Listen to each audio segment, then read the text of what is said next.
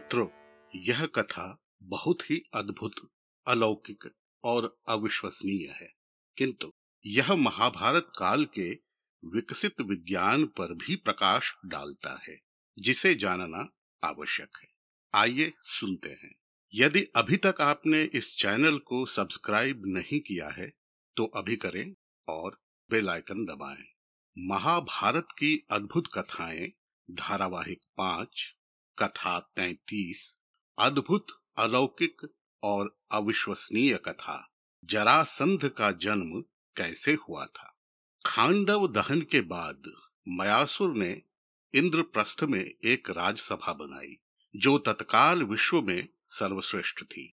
स्वयं नारद जी ने आकर युधिष्ठिर को राजनीति की शिक्षा दी।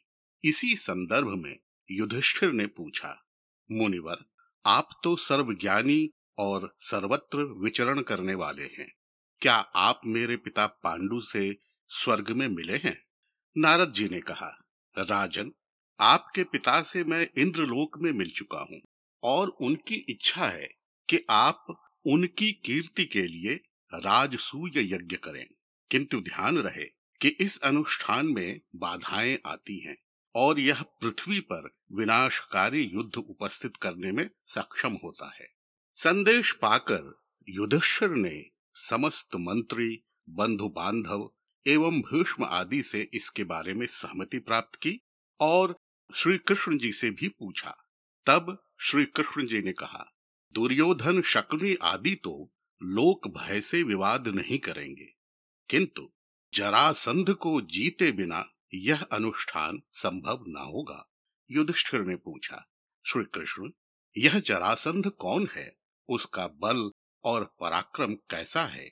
श्री कृष्ण ने कहा, तो सुनिए राजन, मगध देश में बृहद्रथ नाम से एक प्रसिद्ध राजा हुए। उन्होंने काशी राज की जुड़वा कन्याओं से विवाह किया और दोनों को ही एक समान प्रेम किया करते थे, किंतु उन्हें संतान की प्राप्ति न हो सकी। एक दिन मुनि चंड कौशिक तपस्या से उपरत होकर उनके राज्य में एक आम्र वृक्ष के पास आकर बैठ गए थे। तब बृहद्रथ ने अपनी रानियों के साथ उन्हें जाकर प्रणाम किया और मुनिजनोचित उत्कृष्ट वस्तुओं के उपहार से उन्हें संतुष्ट किया। चंड कौशिक ने पूछा, राजन, आप यहाँ किस उद्देश्य से पधारे हैं? राजा ने कहा, मुनिवर, मेरे कोई पुत्र नहीं है और पुत्र के बिना जीवन व्यर्थ है। मुनि ने कहा, मैं आप पर प्रसन्न हूँ, बोलिए क्या वर चाहिए? राजा ने कहा, मुझे पुत्र प्राप्ति का वर दीजिए भगवान। चंड कौशिक राजा की इस बात को सुनकर ध्यानस्थ हो गए और आम्र वृक्ष की छाया में बैठे रहे। सहसा एक आम का फल मुनि की गोद में गिरा। उस फल को पुत्र प्राप्ति मंत्र से अभिमंत्रित करके उन्होंने राजा को देते हुए कहा, आपका मनोरथ पूर्ण हुआ, यह फल आपको पुत्र प्राप्ति करवाएगा। बृहद्रथ ने कहा, जी मुनिवर। फिर मुनि बोले, मैं आपके इस पुत्र को आठ वर देता हूँ।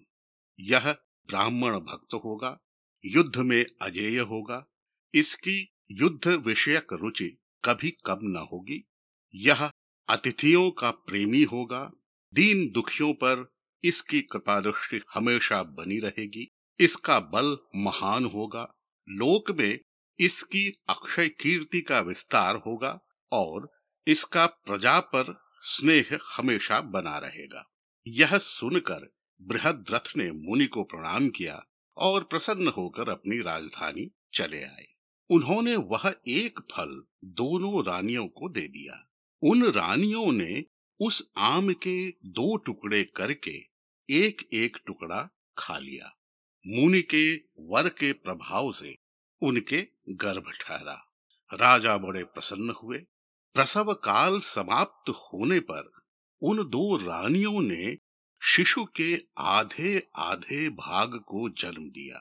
ऐसा देखकर वे बिल्कुल डर गईं और उन दो जीवित मांस के टुकड़ों को अपनी अपनी दासी के द्वारा बाहर चौराहे पर फिकवा दिया। उन टुकड़ों को जरा नामक एक राक्षसी ने अपने भोजन के लिए उठा लिया। विधाता के विधान से प्रेरित सुविधा से ले जाने हेतु उस राक्षसी ने उन्हें एक साथ कर दिया। उन टुकड़ों का परस्पर संयोग होते ही वह एक शरीरधारी कुमार में परिणत हो गया। राक्षसी की आंखें फटी की फटी रह गई। वह बालक बड़े तीव्र स्वर में रोने लगा तो रनिवास के सभी लोग वे रानियां और राजा भी बाहर निकल आए। राक्षसी की ममता जाग गई। उसने राजा से कहा, राजन, यह तुम्हारा ही पुत्र है, इसे ग्रहण करो। धाय ने इसे बाहर डाल दिया था, जिसकी मैंने रक्षा की। उन रानियों ने तुरंत उसे गोद में ले लिया और दूध पिलाने लगी। राजा ने पूछा, तुम कौन हो और यहाँ क्या कर रही हो? राक्षसी ने कहा, मैं जरा नाम की एक इच्छाधारी राक्षसी हूँ। पूर्व काल में ब्रह्मा जी ने गृहदेवी नाम से मेरी सृष्टि की और दानवों के विनाश के लिए नियुक्त किया था। मैं तुम्हारे घर में गृह देवी के रूप में पूजित होती रही हूँ। इस बालक के टुकड़ों को भोजन हेतु उठाया था, किंतु दैववश मेरे संयुक्त करने से यह राजकुमार प्रकट हुआ। मैं दैवीय इच्छा में निमित्त मात्र बनी। अब मुझे आज्ञा ने। यह कहकर वह राक्षसी अंतर्धान हो गई। राजा ने बालक के जात कर्म आदि संस्कार संपन्न किए और मगध देश में जरा राक्षसी अर्थात गृह देवी के पूजन का महान उत्सव मनाने की आज्ञा दी। उस बालक के नामकरण के समय राजा ने कहा, इसको जरा ने संधित किया अर्थात जोड़ा है, अतः इसका नाम जरासंध होगा।